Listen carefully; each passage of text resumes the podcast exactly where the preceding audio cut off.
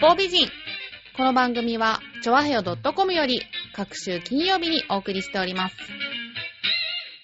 この番組は、音楽、美術、スポーツから、ボランティア、地域活動などジャンルを問わず、多方面で活躍するゲストを紹介する番組です。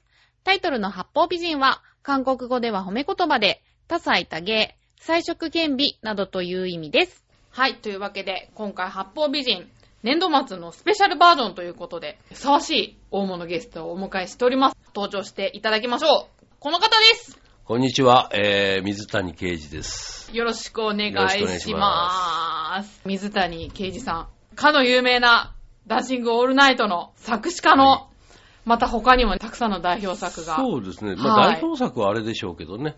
えー一応、作詞、えーしたもので、えーまあ、昔風に言うとお皿、今 CD ですけど、発表されたのが100何十曲だっけな。えーと、ちょっとおぼろげなんですけど、105、6があるの、10あるのかな。でも少ない方ですよ。そうなんですか、うん。偉い先生と言われる人たちはもう1000曲書いてますからね。あー、うんアニメソングがなんか多いのかなあと。あのね、はいと一時期、そうですね、アニメ結構、えー依頼がありまして、結構書きましたね。で、残念ながら、あの、ポケモンとかがヒットするちょい前までなんで、あなるほど。うん。あのー美味しい思いあんまりしてない。で、あの、ポケモンの頃はね、まあ、後でそういうお話もしようかと思うけど、ちょっと音楽もやりつつも、はい。全然別のことをやり始めてたら、なんか、あれあんま依頼来ないな、というふうになったんですよはいで、ある時、久しぶりにディレクターに、あれ、会って、あ、水谷さんって、あ、こんにちは、ってね、最近仕事回ってこないけど、っていや、水谷さん山入って、馬乗って遊んでるって聞いたんですけど、って言われて。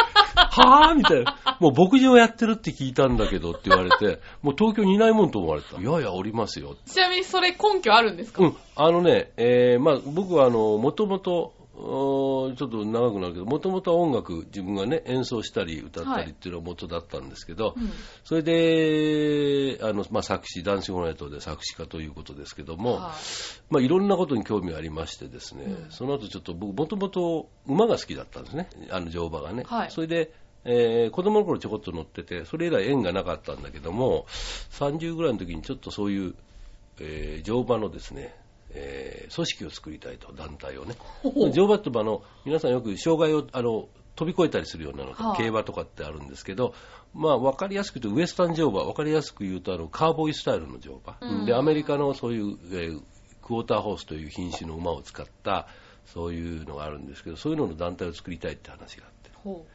で割とまあ企画とかがそういう得意というかねあったのとそれから馬が好きだっていうんでそういうのに関わり始めましてねうはーで、まあ、えーそういうのをやって自分馬乗ったりしてたら、そういう話がこう、変な風に伝わって業界に。 もう水谷はダンシングオーライトで儲けて、山に牧場を買って、優雅に暮らしてるって話になっちゃった。優雅でもなんでもないんですけどね。いろんな顔を持つ水谷さんですけれども、はい。早速なんですけど、水谷さんが今回ゲストで来られるということで、はい。調和表のパーソナリティにお話ししたところ、ええ。質問をいくつかいただいたので、こちらからご紹介していきたいと思います。はいえー、めぐみさん、こんにちは。そして、水谷さん、はじめまして。あはじめまして。私は木曜配信のミッチェルのラブミッションという番組をやっている、ミッチェルと申します。どうもどうも、ミッチェルさんこんばんは。こんばんはなのこんにちはなのかな聞く人によって時間が違うので、うんはいえー今日は水谷さんがゲスト出演ということで、ワクワクしながら今お便りを書いています。はい私がダンシングオールナイトを聞いたのは、私が小学生の時で、一度聞いただけで忘れられず、口ずさんでいたのを鮮明に覚えています。当時からベスト10など大好きで、あの頃の歌があったからこそ、今自分が音楽、歌に関わるお仕事をさせていただいている気がします。水谷さんの歌詞は分かりやすく率直、覚えやすく、でもメッセージがしっかり伝わってくるし、おしゃれな歌詞です。私は今でも80年代の歌詞、曲が大好きで、私の周りもそう感じている人が多いです。さて、水谷さんに質問なのですが、はい。水谷さんは歌詞を作るとき、はいどんなときに浮かぶのでしょうかあ、それね、よく質問されることありますね。はい。どんな時書くんですかって。はで、どんな風に書くんですかって。で、大体皆さんね、あの、文学のイメージでいるんですね。い。うー。うんあの、すごくこう、熟考してながらね、あるいは腕組んで、えー、川べりでも歩きながらとか、うーん。あるいはもう、あの、夜一人でね、どっかおしゃれなバーで、はい。えーウイスキーでも傾けながらとか、はい。いろいろ皆さん勝手に都合よく考えてくれるんですが、はっきり言いましょう。は締め切りの前です。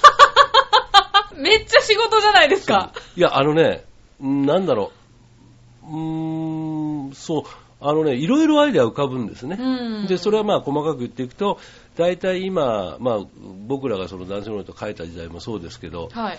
あのまあ、演歌とかはそうでもなかったんでしょうけど僕らはこれ曲線いわゆる曲が先に出来上がって、うんそれを僕らがその当時はカセットテープですねあー今はあのデータでもらうけど、はい。でそういうので音源を聞きながら、はいその時にはもうメロディーしかないでそれでそれ以外にそのじゃあどれどなたが歌えますかっていうことがあるじゃないですうかん。でこの人が歌うのでメロディーはこれですはい。でじゃあその辺を踏まえた上で自分で考えていくんですけど、うんあのこれは僕あの去年ちょっと何度か作詞講座っていうのをやったんですねおーそれは何かというとあの、まあ、あー今の若い人 j p o p 系はい。が流行ってて僕は非常にこれまずいんじゃないと、そうなんですか。うん、あのこれ違ってるよっていうのがすごくあって、ああの素人の良さってすごくあるんだけど、うん作品が完成した段階であまりにも素人すぎるのが多いんですね僕はミュージシャンでもあるから周りの若手のミュージシャンたちにも見てください聞いてくださいって聞くんですけど、詩になってないのが多いのでこれは平成になってからそうなんだけどそうですかれと時事っぽいんだけどねいやいやいやいやいやいでや。あのーそういうのでね作詞講座っていうのやってその中でも言いましたけど作詞家のね最初の仕事って、えーなんだろうなコンセプトワークなんですよこんなこと言うとその、えーせっかく男性の人をねいいイメージで聞いてくださった方が、えって思うかもしれない、はい今言ったように腕組みしてこう悩んでねネチネチと暗い部屋で万年筆で弾くって思うかもしれないけどまず最初にさっき言いましたじゃあこの方が歌いますじゃあその人のキャラクターをどういうふうに皆さんに紹介したらどういうキャラクターだったら魅力的かって考えるわけです簡単に言っちゃうとじゃあ非常に美少女がいますはこの子が今後歌います特にデビューなんかだから、うんデビューの時は誰も印象にない初めイメージがないですい。よね、うんパッとじゃあビジュアルで出てくるその子の口を開いた時歌が出てくる、はい歌イコールその子の言葉ですよね、はい。じゃあこの子がどういう言葉を出したらうんうんこのメロディーに乗せて人に伝わるかなでこの人のイメージをよく打ち出せるかなっていうのを考えるんですね、うん簡単に言っちゃうとじゃあこの子はデビューしますではい大体デビューっていうのはいつ頃デビューします夏7月発売ですとか、うん発売日はあるんですけどもそういうこと言うとあのそれ以前に多分プロデュースサイドでもこの子は夏にデビューした方がいいんじゃない冬の方がいいんじゃないっていうようなアイデアはあると思うんですよああ。でそれと僕らもシンクロしながら、じゃあ、えー例えばじゃあ夏デビューです。じゃあこの子は海が似合うのか山が似合うのか街が似合うのか。うん。そういうことを僕が考えるわけ。ああ。で、一番簡単なこと言いますとね、はい。大体においてこういう曲ってうんタイトルを作詞家が考えるんです。あ、そうなんですかだ。からさっき言いました音が、メロディーが出来上がってきます。えはい仮に演奏したものが上がってきます。これは M 何番っていう数字で来るのが多いんです。要するに、シリアルナンバー。M ミュージックのメロディーの1番とか。例えば、アルバム作る場合もあるしあーな、るほど候補曲が何曲もあるから、M の1から M の5まである来る場合もある。はで、それに対して一曲一曲のタイトルを決めるのは、決めるというか最初に提案ですよね。はそれはプロデューサーでみんなが OK 出さなきゃダメなんだけど、大概まあ、大雑把に言ってそのメロディー、えータイトル決めるのは作詞家が作るんですよ。い。へえ。だからダンシングオールナイトっていうのも、あ僕がこ、あの、まあ、あれは、モンタ君が歌ってなんか、ダンシングなんとかって歌ってる、適当ってあれだけど、イメージで言葉であーって言ってるのがあって、あ、これはダンシングオールナイトがいいよって僕は思った。で、いや、ダンシングオールナイトってどんなシチュエーションかなって自分の中で、その時代背景も見るわけですね。はで僕なりには、あれはちょうど1980年かな、うん79年に僕、実は書いてるんですけど、い。うんうん。ちょうど、まあ、若い人、今わかんないと思うんですちょうどその頃ね、六本木にとか新宿でディスコブームだがあって、あー70年代のね、それがもう終わり終わりかけてたの、もう終わってたの、ほとんど。あじゃあそこで出会って恋をして、ね、そういう時代が今終わりかけ終わってるよね、うん終わり始めたね。じゃあ、終わり始めるイコール、ちょっと別れっていうイメージともシンクロする。じゃあ、そういうシチュエーションの歌を、がいいかなっていうのは僕はイメージあったので、ただ、あのーその中でうん僕が思ったのは、それをディスコって言葉は一つも入ってないんです、あそこには。うーんって。いうのは、ディスコにしちゃうと、うんディスコに通った人しか共通項がなくなるでしょ。はいはい。だから僕はこの店でってしてる。あーそうすると聞き方によって自分の経験になり、自分の環境の中にある店に持ち込んでいける。はい。そうするとより多くの人にイメージを共有してもらえるでしょ。なるほど。うん、計算高いと言われるかもしれないけど、やっぱいやいやいやいりやそういうふうに思うんですよね。あの曲の場合はそうだし、はい。で、実はまあ、他にも、千秋直美さんにも書いてます。あの、はいまあ、代表作的なものとしては、僕一、すごく気に入ってる曲があって、それは、その前に千秋直美さんが、あの、シャンソンを歌いたい。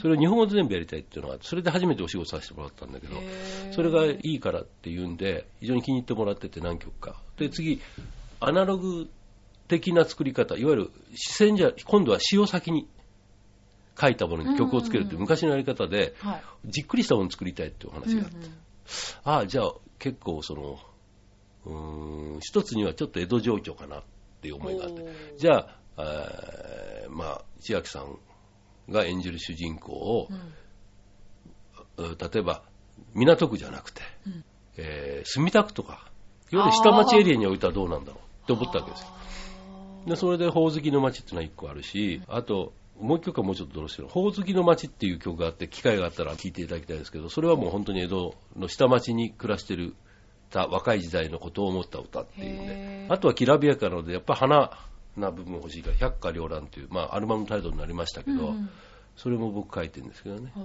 まあ、そういうんで、あの、ご質問にあった作詞家ってすごくその文学的なイメージでしょうけ ど、非常に分析をしたりなんかしながらやってます。ちょっと長くなってますはい、いえいえ。またちょっと質問の続きなんですけど、プライベートで経験することを歌詞に使うことはありますかああ、それもよく聞かれ ます。あの、そうですね、さっきから言ってる、まあ、例題ダンシングオールナイトになるんですけど、はいあれは水谷さんの経験ですかって。で僕、実生活を暴露するほど、そんな恥ずかしいことはないと思うんで、 そうなんですかえーそうではないんですが、はい。要素として、いろんなシーンであるとか、なんか小道具であるとか、記憶に残ったものっていうのは、当然自分の引き出しとして、引き出してる自分のね、そうう。いうんものとしてあるから、全く違うとは言えないと思な、なるほう。ど。で、さっきほら、あのー今若い子たちへの使用っていう話しましたよね。はい。で、あのーよく聞かれるのが、私も詩書いてますって、うんお女の子多いんですよ。あ、そうなん男の子あんまりいないのね。へー割と、で、今は割と言いますけど、僕らの時代ね、男で詩書いてますってまずいなかった。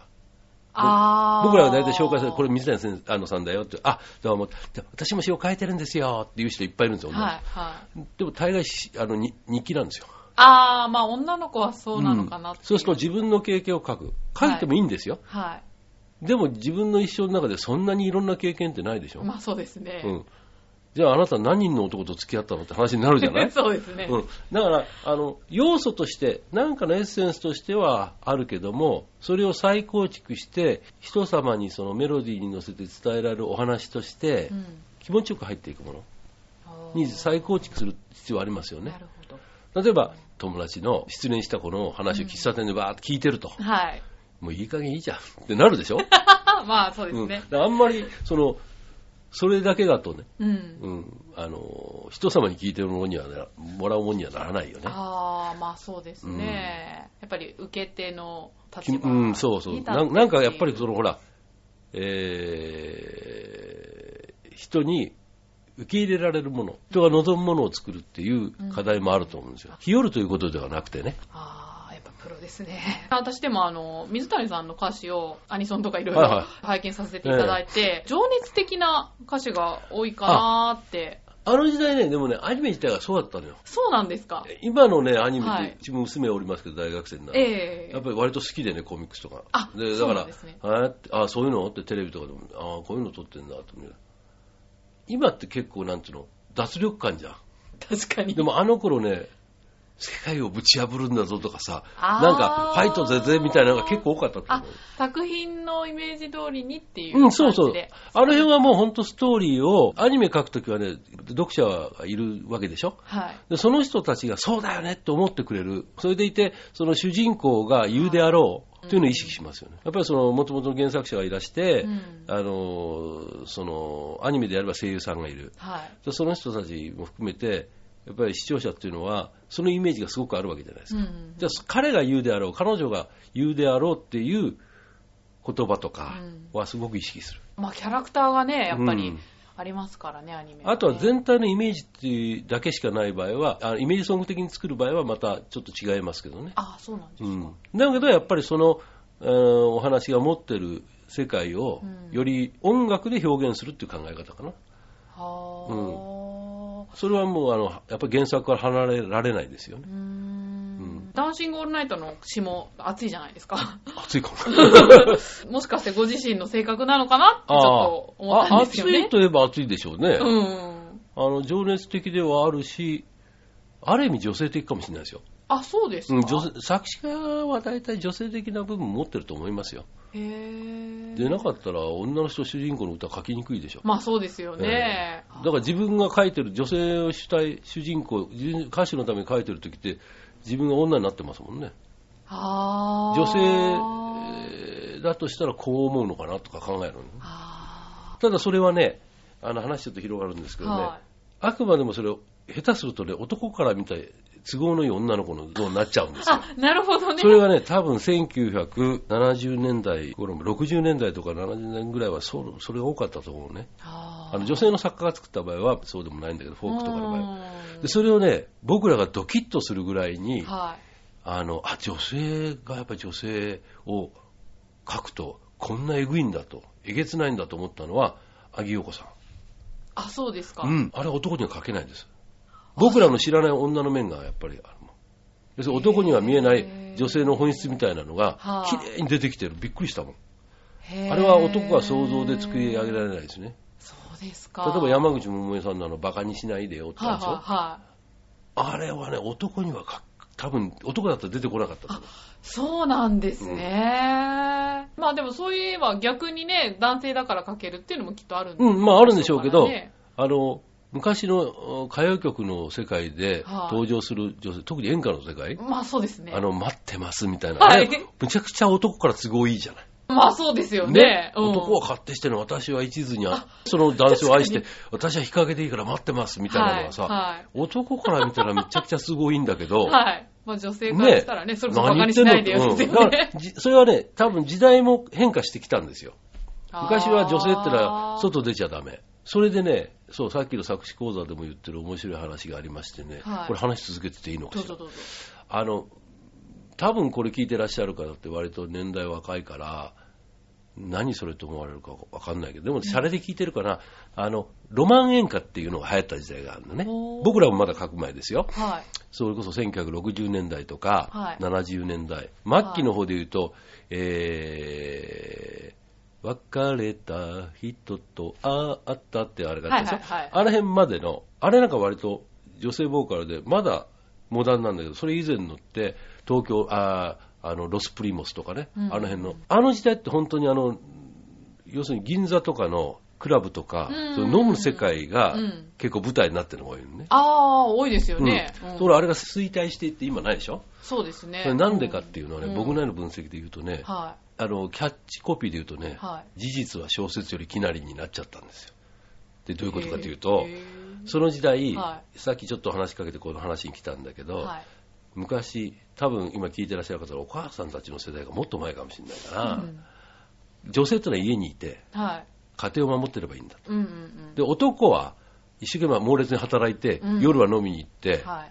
ていうのがあったと思うんでそすうねで。すね。そうすると、その当時、男性が、うんえー奥さん以外の女性と出会う場所って、そういうみ、ね、飲み屋さんとか、そういうとこあーホステスさんとか、そういうの、夜の世界しかなかった。はい。それこそその、その当時もあったと思いますよ、不倫というのは。 まあでそうでもすね不倫なんて言葉も、そこから比べると随分後でしょ、出てきたのは。そうですね。ね、浮気だとかなんとかって言葉はあっても、うん昔はないとは言わないけど、それほど如実にはなかった。うんところが、多分1980年代以降、き90年ぐらいだと不倫、不倫、不倫、もう普通の家庭の奥さんが、旦那さん以外の人とっていうようなニュースがいっぱい、事件にもなったり、いっぱい出てきてるじゃない。はそうするとね、そのロマン演歌が流行った時代って、うんそういう男にしても女にしても、そういうロマンチックな世界ってそこにしかなかったわけですよい。。ああ、そところっが、か。これ一つの僕の解釈ね。はい。ただ時代がだんだん経ってくると、うんそこらの街の駅前ででも、うんそういう恋が芽生えてしまうような環境に変化してきたから、もう、なんつうの、野生動物のあれじゃないけど、もう絶滅しちゃったんじゃないかと思う。で、あー反面、そういう夜が、特に近年なんて不景気で流行らないでしょで会社の接待費も切れないから、そうそう、高級クラブにも行けないし。そうですね。ね、だからそうなってくると、やっぱりそういう恋の舞台が変わってきたんだと思うんだよね。はだあ。から知ってしし作詞って単に思いつきで書くんじゃなくて、そういう時代とのそのシンクロしてくるとことか、兼ね合いっていうのはすごくあると思いますよ。歌は時代によっそうそうて、歌変わはる世ってにい連れうてするね。ではまた続いての質はいは問いなんですけど、は水谷さんの思う深い歌詞とはどのようなものでしょうか深い歌詞。海の歌 いやわかんないですけどね 冗談じゃない。深い、深い歌ね。深い浅いというかね、僕なんかはもうさっき言いましたミュージシャンから来てますでしょすごく大事なことって、そのさっき言ったメロディーがもし先行であれば、うん特にそうだし、というか、それだとよりはっきりわかるんですが、うんビートね、今特に扁平な歌じゃなくてみんなビートありますようんね、リズムもある。それにちゃんとそぐってる、ちゃんと沿ってるような詞をつけるっていうのは大事なことあの、僕らが聞いてて、ここにその言葉入らないだろうっていうのはすごく今あるもん。あそうですか、うんへ。ーあの、即音ってちっちゃなつとかってあるじゃない、はいはい例えば、あなたが言った、あの言葉がって歌詞がある。今 J-POP になって、うんみんなあなたが言いた、あの言葉みたいな歌い方しないあーあそうかもうんほうほうあ、ほうあなたとあーたほうほう、あの日、あなたと会ったなのに、あなたと会ったうん時にっていう歌詞があったとする。うんあなたと会った時に、ああそうですねね。うんあれね、はいめちゃくちゃ腹立ってるの、僕。あれは。あそうですか、うん、それまた作詞講座もやったんだけど、あれって何のメリットもないんですよ。というとメロディーに対して、あーたってやったら流れちゃうからビート出ない。ああそれでいて今要するにソウルミュージックとかのね、影響を受けて、手こうやって、まあラジオとかわかんないけど手を挙げてカーッと歌うのあるじゃん。はい、誰とは言わないけどね。はいでも全部それだと、チッチックター、チッチックターとかは、いリズム消えちゃうのよ。ベーベーベーになっちゃうの。あなたとあなた、あなたと会ったって言えばビートがあるわけでしょ。あーあなたと会った。つたそうそう、ドラムでツタツとツッとんの。あはいね。それが、あなたとあなただったら、ツタタタタタなんてそれを壊しちゃってるわけですよね。で、あのー日本語、例えばそれで、英語はね、母音子音で言うと、日本語とかのあのスペイン語のように、イタリア語のように、必ずしも母音がついてこないから、うんえーアルファ、母音っていうのはアルファベットで言うと、えータダタ TA ですよね。ローマ字風に書くと。タっていうのはうん TA、ねはいはいはいで。必ず日本語っていうのはその、あえうおがついてくるわけじゃない。はいでも英語とかはそれつかない。あーだから割とジャンプしたり、要するに跳ねたり、ビートは作りやすい。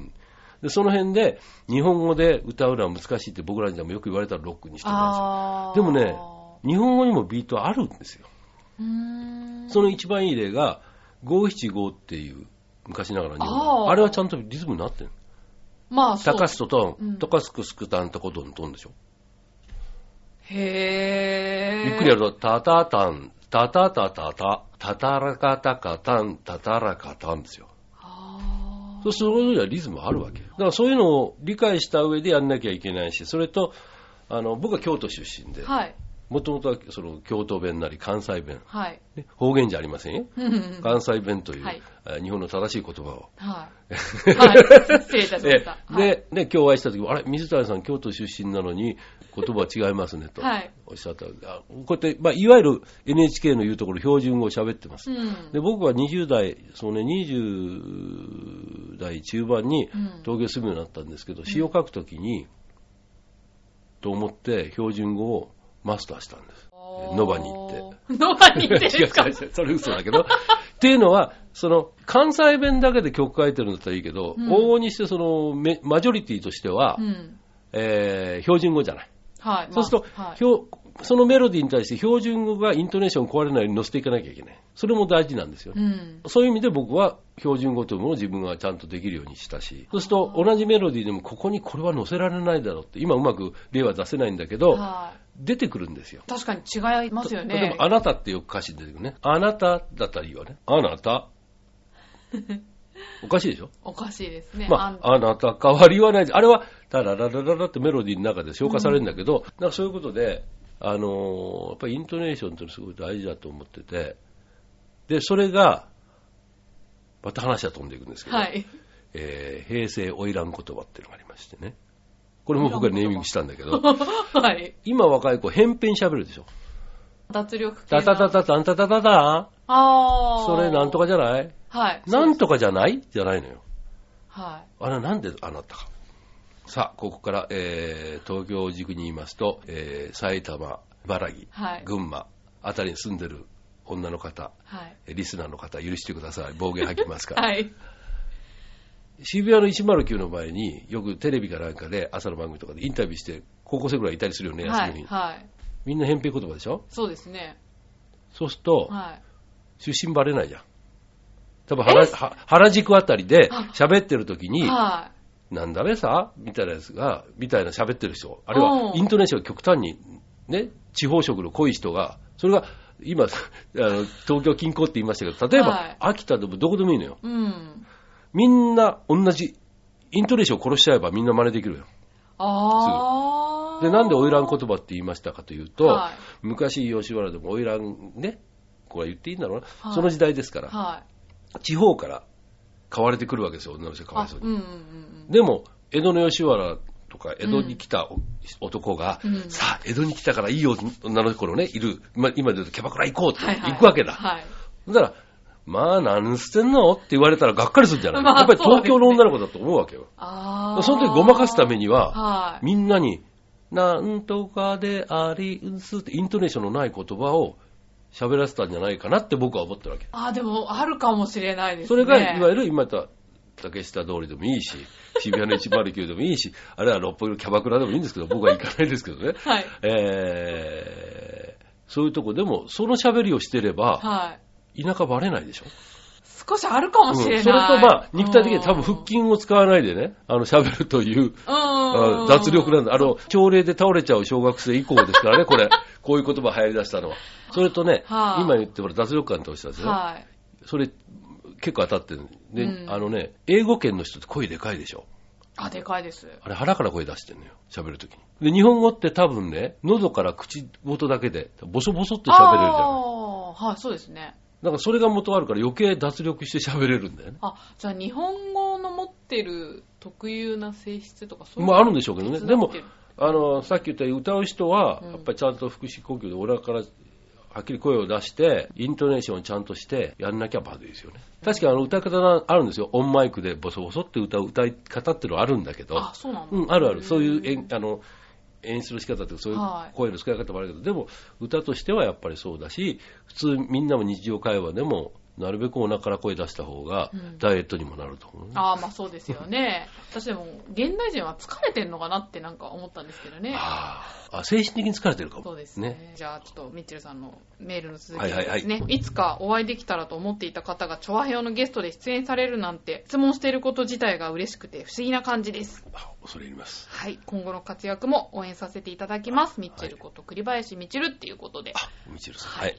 あいたの、だきました生の水谷に会いたかったら4月の7日に、はい。え ー、ライブありますから、生水谷が見られますけど。 そちらの話もね、はい聞いていきたいと思います。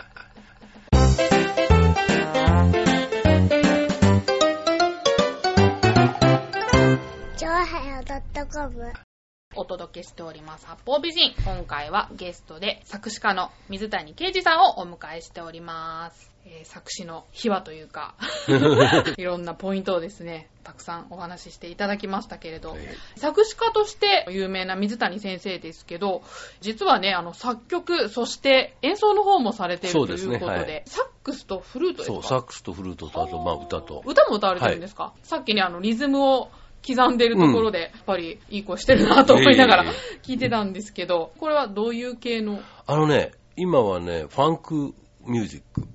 ファンクって何って言われるんですけど、そうですねえピアス、それはパンクですって いう話えファンクっていうのはね、これもう定義難しい。大体70年代以降の、えー黒人音楽なんですね。で、もともとはリズムブルースっていうのがあって、えーそれがまあ70年代以降、ファンクって言われるような部分のものが増えてきて、皆さん分かるかな、うん、ジェームズ・ブラウンが、まあ、ファンクの元祖と言われてますけど、で、僕はあのさっきご紹介いただいたサックスを吹くんですけどね、はいで、僕は、そうね、15歳ぐらいからサックスをやってて、その前からフルートやってるんですけど、でその当然その頃ってジャズが好きでやったんですけど僕はアルトサックスが主なんですけどその時代で言うとアルトサックス持ってると必ず「おサックスジャズ」もうアルトサックスジャズチャーリー・パーカーって絶対言われるんですよほでチャリパーカー、チャリパーカー。で、僕は、あの、割とみんながわーわー言うのは嫌になる方で、だから、あの、iPad の発売にも並ばないし、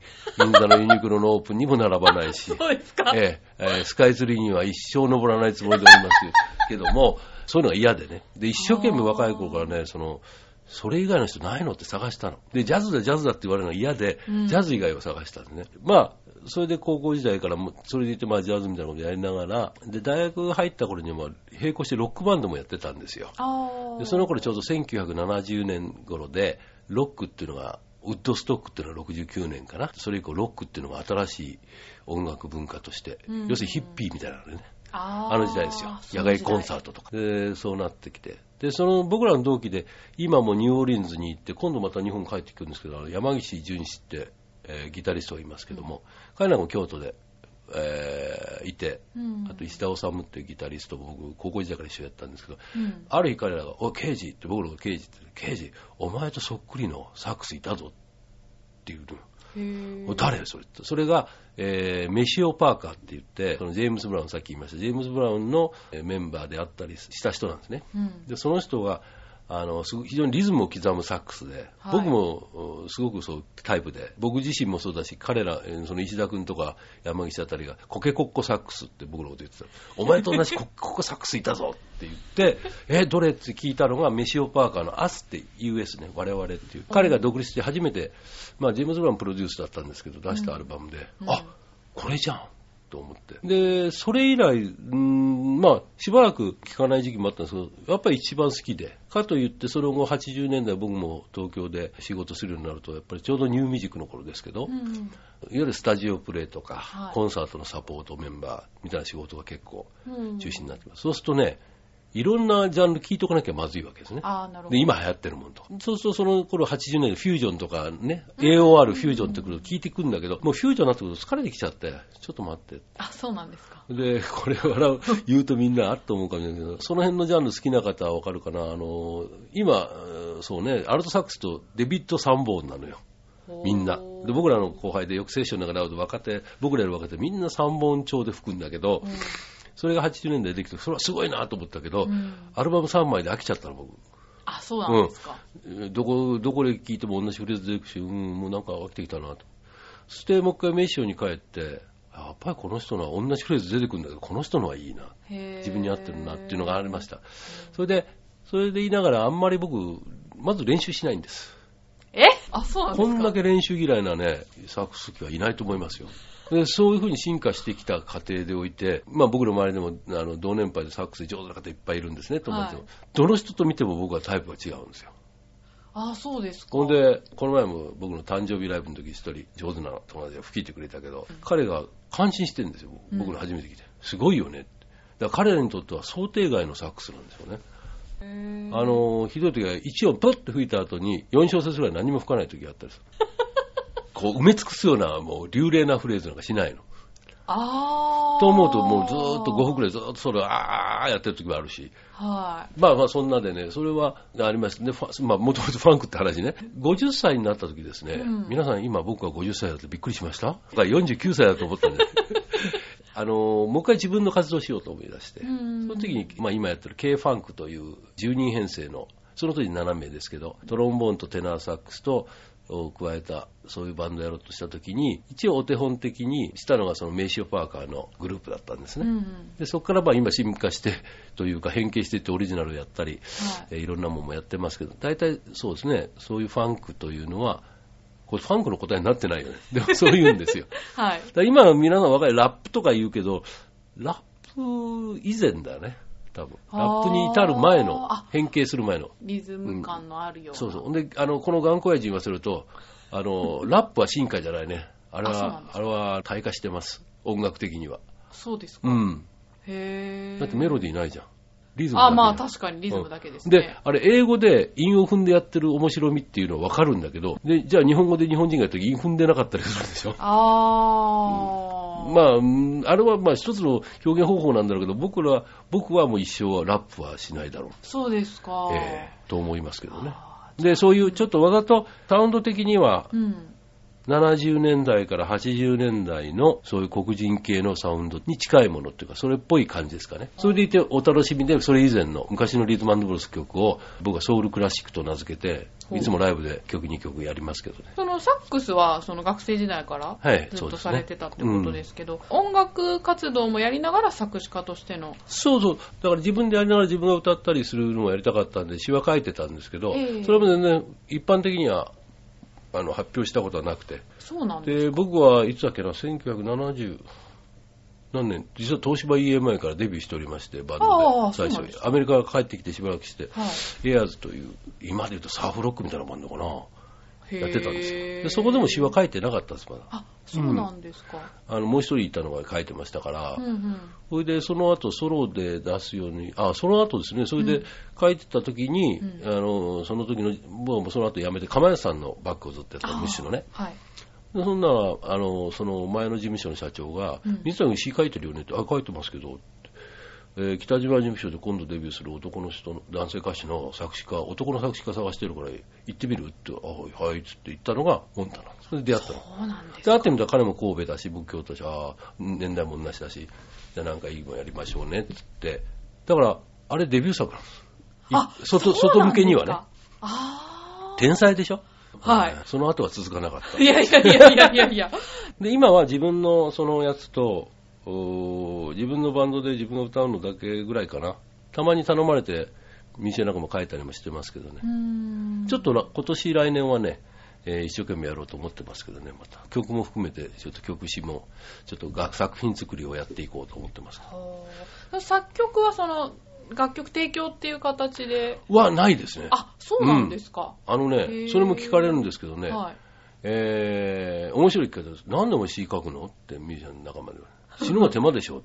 なんでよって。だって2コーラスハーフ書かなきゃいけない。メロディー1コーラスで済むじゃんって話だったんだけど、僕はね、メロディー浮かぶんだけど、それをね、なんだろう、資料として作るのがめんどくさいんですよ。録音録音したりとか。それが理由ですか。うん。それとね、正直言うとね、曲というものを客観的に作れるようになったのって随分後なんです。へー詩はすごく客観的に作れる。さっき言ったようなこと含めて。でも曲って自然に湧いてくるんだけど、うん。あまりにも自分の身の内にありすぎるんですね。曲の方がうん、その楽曲一曲上がってきた時、それを客観的に眺めることができないの。それはどういうことかというと、この曲いい、いい感じなんだけど、なんかなって、どこが悪いって自分で見つけられない。あー詩だったらすぐわかるんですよ。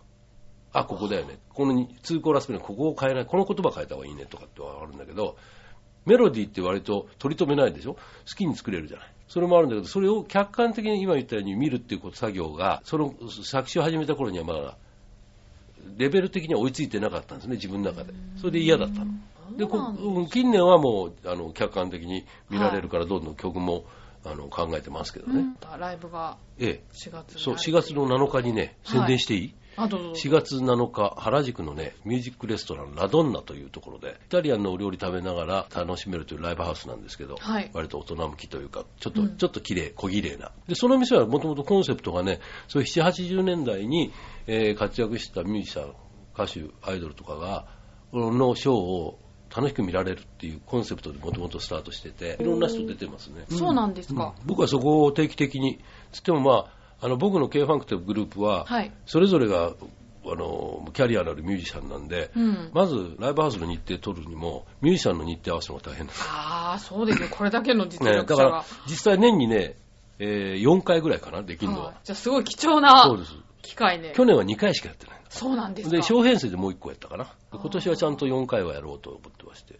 えーそれが今度4月の7日です。じゃあこちらの方もね、あの、ちょっとホームページの方にリンクしておきますので、はいよろしくお願いします皆さんぜひアクセスしてみてください。他のところでやったりとか。他のところ、他の人たちととかはい。えっとね、えー、桑原正宏、えー、ああ正山さん、はいはい彼もそのさっき言った僕がもう京都の時代から知り合いで、うんうんでもそれでもほら、なかなか会う機会ないというか、あの時々ちらっと会ったりはしてたんだけど、はいここ何十年かぶりに会いましてですね、去年。うんで、今度ちょっと製造手をっていうから、ここ関西弁、鉄道ってえな、だから、一緒やろうやって、 あやろうやろうってんで、えーたまに一緒にやることはあります。あーかそうなんですねまあそれは彼のステージを僕がサポートするっていう形ですけど、この前クロコダイルで、はやっぱり原宿のクロコダイルっていう店で、えー彼の芸能生活40周年記念のライブの行ったんで、一緒にやりましたけどね。ああ、うん一緒にステージで。ああ。じゃあ割とそういうペースでいやは。そうでもないですよそ。こまででも僕ほとんど仕事してない です。あの、犬の世話に明け暮れてるような世界で。そうなんで すか。いや、本当にね、みんなどう何してんのって言うから、いや、いろいろやることあって、と思いつつ、そうですね、犬の世話うん。あワンちゃん飼ってるんですかそうそうそう。うちラブラドールが一頭いましてね。ほう。で、それ以外に、あの、被災犬で、イチゴちゃんというビーグル犬が一頭いまして、被災犬被災犬。あへーの、福島県のね、ああの地震の後原発やるでほら避難されたでしょ。あであ。あれで、あのー、カズラオ村っていうところがありまして、はい。えーそこのから保護されてきた子をい預かってるんですけどね。はい。うんあ、そうなんですか。へえ。あ、じゃあそういう形でボランティアも。まあ、ボランティアとか、まあ、犬をかわい、愛犬家というのか、犬を飼ってる人間として、はい最初にその被災地で何か起きた時、自分が一番身近に感じたのは、あ、犬たちどうしてんだろうと思って、へえ。だから、あのね、チャリティーライブやるよりもそっちが気になったもんです から、えーずっとそれで。で、それって一回預かったらずっとじゃない。そうですよね。うん。生き物です一か回ら、ね。二回チャリティーライブですってやる、やっても今年になったら何もしないよりはさ。うーん。で、まだいるんですよ、うちに。あ、そうなんやでっすか。ぱりなかなか被災地でね、あうんの住まい決まってもいいから、ペット飼えないとかね、ああーるから、一応うちでお預かりということで、うん、一日も早く帰れるといいなと思いながら、えー東京の偏差値の高いあの教育を受けさせてますけど、 しつけを。もう来た時お座りはしないわ、待っても何もできない子だったの。ああのー何もできないってかわいそうね。もうはい自由に暮らした子なの。あー、なるほ多ど。分、あの、うん広々としたとこ広ろ々でと。した。それが東京のね、はい普通の家のリビングのフローリングの滑る床で、はい。えーおしっこしたら怒られるし、ははあみたいななそれがやっと、最近は、あのー、行儀よく、はい都。会の子になって きて、えー最近竹下通り行きたがって仕方ない。あ、そうなんですか。うさうさうさ。なんかいろんな顔を持ついえ水谷先生ですけれども、ね、じゃあ、ちょっと質問をちょっと続けさせていただいてよろしいでしょうはいはいはいはか。水谷先生の特技を、あの、先生やめて気持ち悪い。わかりました、水谷さん うの特技を教えてください。あ、一つね、どこでも寝られます。すぐ寝られ ます。えー、もっと言うと人のライブではほとんど寝てます。いいんですか今言っちゃって。うんあだって、だっていい、ほら、いい音楽は眠くなるしさ、でくだらない音楽は聴いてんのつまんないから寝た方がいいし さ。いや、あとね、え5分寝できますね。あ、すごいですあの、むっね。ちゃくちゃイベントとかやってて、ほら、自分をプロデュースしたり忙しい時あるじゃないですか。はい。ね、すっごく寝不足の時に、ちょっと昼間でも段取りついて、はいあの、アシスタントの人なんかに、ごめん、5分寝るから、起こして、出るの。へで、え。向こう、本当と思ったらすぐいびきかいて寝てんだって。それで、ミサさん、いいのかなって思うんだって。そんな、はい今寝たばっかり。ミサさん、5分経ちましたって。はいってすぐ起きて、動き出すのよ。へえ。なんでそんなことできるんですよ。だって、そういうことでしょって。で、もう一つは、あのーこれ、警察とか怒られそうだよね。あの、高速とかで渋滞した時止まってるでしょはい。で、あのーご、あ片目ね。片目ずつ寝るの。片目では見てて、片目は休ませて。これは寝るというよりは視神経を休ませるんでしょうね。うん、いびきとか大丈夫ですかそれ、それやばいですよ、そこまで。それやばいですよねそうそういうのはできますね。すごい特技ですね。たまにいますよね、5分だけ寝れる人とか、5分で寝れる人。うん、あのね、なんか科学的にはこの前言ってましたからね、す15分か30分単位がいいんですってね。あ、寝るのがでうん。すだかから1時間寝ようと思うのは90分寝るのがいいとか言ったかな。なんか、なんかそんな話があった。あ、そうなんですか。でも30分ないんだよね、おかしいね。でも、とにかく30分寝るのがいいんですって。でで、それ以上寝ちゃ、あ、昼寝の時だ。あ30分がいいんだっうんて。で、30分以上1時間寝ちゃうとうん、本当に脳が寝るかあら、ー立ち上がりが遅いんですよ、次。30分へ寝ー寝るのが良くて、それで、えーその前にコーヒー飲んで寝るといいっていうのがあった。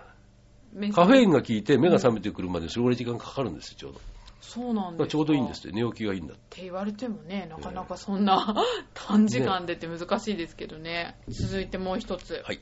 と今一番大事にしているものを教えてください。お金。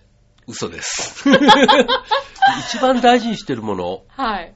ああ、どうだろう、家族かな。やっぱり。おー、素晴らしい模範解答ですたね。だ、家族だけど、それは僕も含めてね。だって、おー自分が大事だってことになっちゃう。家族構成はあ、えー、家内が一人と、はい。えー娘が一人です。 家内が一人ってのはすごい、たまにいるから ね。家内三人ぐらいいる人がいる。普通は一人ですよ一ね。人ですね。いいですね。なんか家庭を大事にすいやいやいやる。いやあワンちゃんとかは家族に入らないんですかあ、失礼いたしました。えー、奥さんが一人と、えー娘が三人おります、今。で一人は預かりです。19歳と、えー8歳のラブラドールと、あえー4歳のビーグルですね。全部女なのよ。そうなんですか僕だけなんですよ、男。ーえそれは恋にいやいや、そんなことない、偶然。偶然。で、一番最初にいた、前にいたゴールデン飼ってたんですけど、ゴールデンレトリバー。その子は男の子だったの。へーで、いつもキャンプ行ったりね、二人で男同士の付き合いができたのがね、うん。えー次に、あ、次にね、その子が亡くなった後の、盲導犬のパピー、赤ちゃん。うん。あの盲導犬になる前のね、ラブラド、うんそれを1年間預かってて、うん。その子も男の子だったんですよね。ほーで、その後、じゃあ次は自宅用の犬を買いましょうって言って、うん探したら、探すときにうちの、えー人たちが、メスがいい、メスがいい。あ、そうなんですか。で気がついたら、女性ばっかりの女性ばっかり家になって。だからあの、トイレもちゃんと座ってしなきゃいけないってい う、違和感だそういうの。そういうふうな雰囲気に。あ、でもなんか、あの、水谷さん、その中行っても違和感がなさそうな感じが。まあ、あんまり、そうね、割と会話するしね。あ、そうですか。うん、娘とあの下北沢に古着屋さん見に行ってで俺のが先にいいもの見つけてへー。これいいだろうとか言ってますからね、あえあ、え仲いいんですね。まあまあまあ仲いいんでしょうねへーうちの娘反抗期なかったですねそうなんですかえ、え父親に反父親自体が反抗期ありましたけどね ああ、でもね、こんな素敵なお父さんいたらいいですいよやね、いやいやいや娘さん。羨ましい。続いて、はい師匠はいますかあそれがねはい。僕人生の中でなんだろう唯一欠点というかね師匠がいないんですよ、ほうん、本当の意味での師匠っていわゆるほら大体楽器なんかやってるう。と、は師匠みたいなのいるじゃないい。うん、まあ、影響を受けた人。でさっき言った名刺パカってのは僕は好きではいるけど別はいに教えてもらったわけでもないし、はえーそういう意味で手取りは一人というかなんか仕込まれたとか、い。うえん。ーなんとかっていうそのとうん師匠はいないですねだから形がだから形が違うんでしょうねうんあの誰かが師匠がいたらその形で僕来てるだろうけどうん僕自身が形がなかったんじゃないですかその規制のああ。多分変わってんだと 思う。変わってるよ、きっと。なんかすごくねいろんなことに興味を持って、いろんなことを。僕の理想はですね、あの死んでも脳みそだけあのホルマリン漬けで電極通してパソコンに繋いでおいてって言ってるんです けど、肉体滅びてもずーっともの考えてたいなと思ってて、 ああ。ただこれのね、最大の欠あの弱点にね、あの某ピアニストが指摘してくれましてね、はい刑事、でもな、お前それ死に方によるよって言われた。そんな、痛い思いをして死んだ時だったらうん、その痛いって思いのまんまお前し、そのホルマリンに使ってるよって言われて、えー、と思ったの。考えるどころじゃないなって。そうですね。で僕のイメージとしては、それでホルマリンに入ってて、もう100年とか200年経ってからでもいいんだけど、うんある日ピチャンって揺れるんですよ、それが。中で脳が。うんその瞬間俺はきっと悟りを開いた瞬間だ と。もうどっか大学病院かなんかのね、はい地下の隅っこの方の棚にね、いろいろ並んでるビーカーの中には、い俺だけピチャンと跳ねる。その中で。ちょっと普通の人じゃ考えられないような夢というか、何なんですかね。でもそれオチがあるんですけどね。のあそうですかピチャンと跳ねて、ちょっとホルマリンがこぼれるんですよね、外に。はいで。次の大学にの大学院生かなんか来てね、はい。誰だよこれ勝手に動かしたのって、せ人がせっかく悟り開いた証なのに、ただ雑巾で拭いて終わるっていう。 ダメじゃねえか。あ、ちゃんと、ちゃんとそこまで、そうそう完成図が出所来上詮がって僕るんのです、ね。悟りなんてそんなもんなんだろうっていうオチがあるんですけど。あ、ちょっともう一個いいですか、はいじゃあじゃあ、水谷さんのパワーの源は何ですかパワーの源。あ、好奇心じゃないですか、でも。 だからやっぱ好奇心だと思う。ほんで、多分、同じもの見てても、なんか変な見方してるんですって、僕。確かに今日一緒に駅からここまで歩いていくとき、目をつけるところがやっぱ違うんですよね。曲がった街灯見たら行くぜだっていうしねそうですね。なんて答えていいのかわからないっていう。だやって、順繰りにあの、ほらね、街灯がこう曲がってたでしょあれはエグザイルとしか思えないじゃないです か。っぱりちょっとクリエイターってこうなんだなっていういやいやいのをや私がちょっと目の当たりにさせていただきましたけど、はい、じゃあね、好奇心。ね、いつまでも本当持ち続けて、ぜひこのままの水谷さんでビいーたカだー、ビーカーの中に入っても。 ビーカーの中に。 えっと、じゃあ、今後何か目標としていることとえっか、とねもしあれば。さっきライブのお話しましたけども、はいまあ、これは今年、あと7月と秋にもう一個やると思います。で、7月までにできれば、あのー CD をちょっと作ろうかなと思って。おでさっきダンシングナイトで紹介していただいたんですけど、はい自分の中ではそれのアンサーソングみたいなのを去年発表して、ライブではね、それは結構、あの評判もいいんで、それ中心にちょっとオリジナルの CD を作りたいなとあー思っております。ご自身の作品を CD にされたことっていうのは、あ、ないですよ。あ、うんないんだ。じゃあ、初ですかそうそうそう。へーデビュー。再デビュー。再デビューで。もそういう意味じゃライブがすごく貴重な機会ですよね。そうですね。もうライブでしか、うん生でしか聴けないっていう。ライブやるためにその曲ね、CD まだですか、CD まだですかってお客さんに言われちゃうんそうですよね。で本当はね、去年作りますって言って、はい作れなかったんですよ。あ、そうなんですえか。ーなんか世間がほら、ざわざわして、自分もなんかざわざわしあーて、犬の世話が忙しく て。犬の世話が忙しくて。 じゃあぜひ CD を完成したら。ねまたね、はい呼んでいただければ。あ、あ、もうぜひはいぜひ、その時にはね、ちょっと調和平でも紹介していきたいと思いますので、というわけで今日はとっても楽しい会 話が繰り広げられて、ちょっと長丁場になりましたけど、どうもありがとうございました。ということで、えー今回のゲストは、水谷啓二でした。どうもありがとうごはざいいま、す。ありがとうございました。